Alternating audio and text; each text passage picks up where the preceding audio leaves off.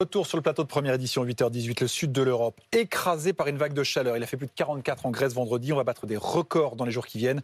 7 minutes pour comprendre si ce qui se passe en ce moment sur le bassin méditerranéen est vraiment hors norme.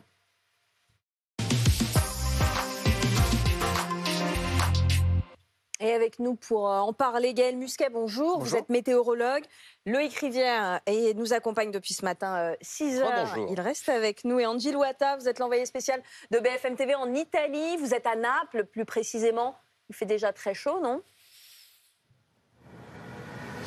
Oui, il fait déjà très chaud, il fait environ 28 degrés. D'ici une heure à peu près, on devrait passer la barre des 30 degrés et atteindre dans l'après-midi 37-38 degrés. Oui, il fait extrêmement chaud. Après, Naples, il faut le préciser quand même, n'est pas la ville qui sera la plus concernée par cette vague de chaleur. Il y a déjà eu une semaine vraiment suffocante pour les Italiens et au cœur de la semaine, probablement même demain pour la journée la plus chaude, Rome devrait atteindre environ 43 degrés. On se pose des questions également sur un éventuel record de chaleur en Europe qui pourrait tomber en Sardaigne. Le précédent date de 2021 en Sicile. Alors effectivement, il y a des mesures qui sont prises. Environ 16 villes sont désormais placées en alerte rouge. Ça signifie que les consignes habituelles sur le fait évidemment de boire beaucoup d'eau, de ne pas trop sortir l'après-midi, de limiter l'activité physique, notamment au soleil, eh bien ça ne concerne pas seulement les personnes fragiles, mais également l'ensemble de la population.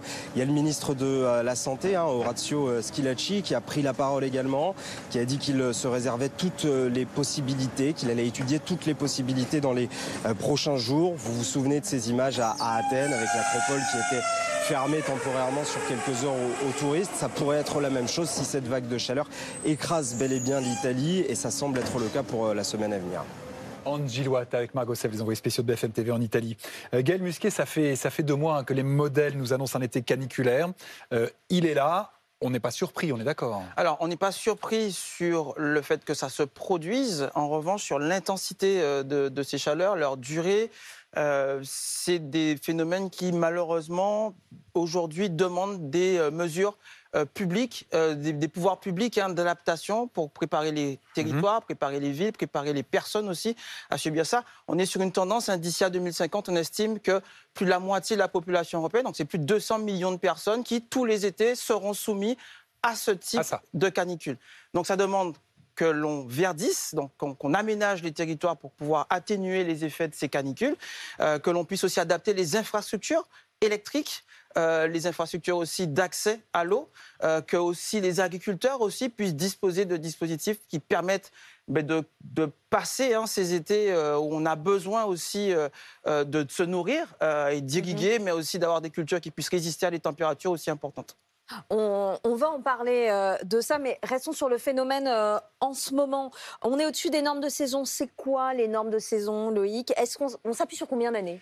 En fait, on devrait parler de moyenne plutôt. Ce serait plus simple à comprendre, puisque la normale, elle, effectivement, a tendance à évoluer tous les 10 ans. Elles sont remises à jour par Météo France. C'est une référence, en fait, pour analyser tous les événements climatiques.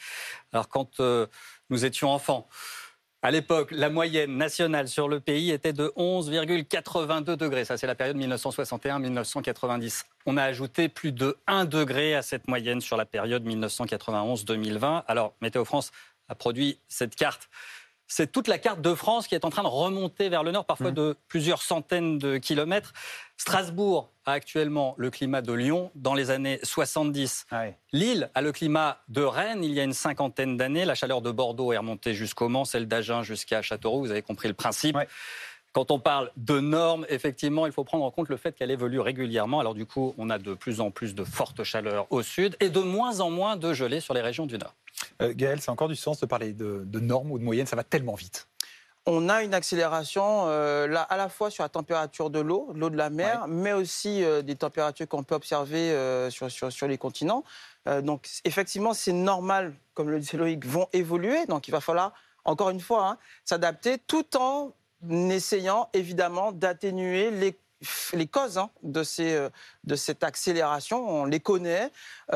On peut ne pas être d'accord sur certaines manières d'atténuer ce réchauffement climatique, mais il faut s'y mettre, à la fois s'adapter pour qu'on puisse traverser ces épisodes-là et en même temps atténuer les causes, c'est-à-dire diminuer nos émissions de gaz à effet de serre.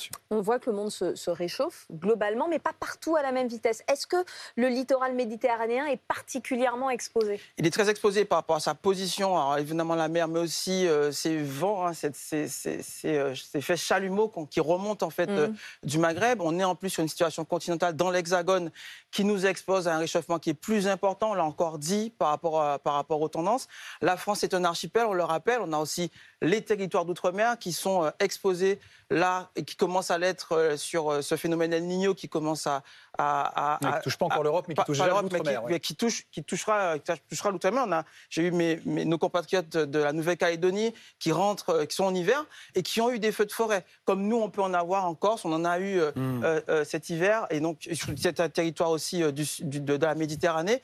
C'est catastrophe naturelle, ce réchauffement-là doit nous imposer à nous adapter. Il faut bien avoir en tête qu'une canicule, malheureusement, n'est pas toujours prise au sérieux, mais elle cause des morts qui ne seraient pas acceptables, je l'entends, sur une tempête, par exemple. On parlait de 60 000 personnes à l'été dernier. Loïc, la barre en Europe, c'est 48,8 degrés. C'était Floridien en Sicile. C'est une marque qui peut tomber dans les jours qui viennent, on va s'en approcher en tout cas. Alors, ce serait possible d'atteindre ce record d'ici demain mardi, ou alors pour ce mercredi, en direction de la Sicile. En réalité, on sera probablement un cran en dessous, mais effectivement, les températures attendues à l'échelle du bassin méditerranéen sont exceptionnelles. Près de 48 degrés donc du côté de la Sicile, 45 degrés en Algérie, 44 degrés pour la Grèce, plus de 42 degrés également en Espagne. C'est cette chaleur venue du Sahara qui va remonter jusqu'à nous progressivement avec des pointes à plus de 40 degrés également dans le sud-est du pays. Gaëlle, en ce moment, la France n'est pas touchée.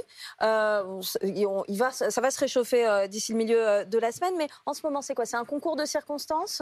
On a des conditions climatiques qui nous préservent. Cet été ne ressemble pas à l'été précédent, même si on a battu des records. On a eu le mois de juin le plus chaud, on a la première semaine de juillet la plus chaude.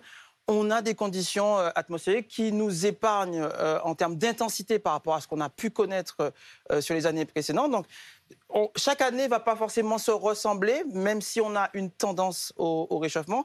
Il faut rester, bien entendu, vigilant. Et comme on le disait tout à l'heure, le fait que ces records soient battus doivent aussi nous dire ce que devront être demain. Exactement, ce que seront demain nos politiques publiques en matière de protection des populations. Demain, c'est quoi? C'est une Europe à 50 degrés tout le temps? Demain, c'est 2050, par exemple, où, effectivement, là, on aura tous les étés 200 millions de personnes à protéger, qu'elles soient en bonne ou en mauvaise santé.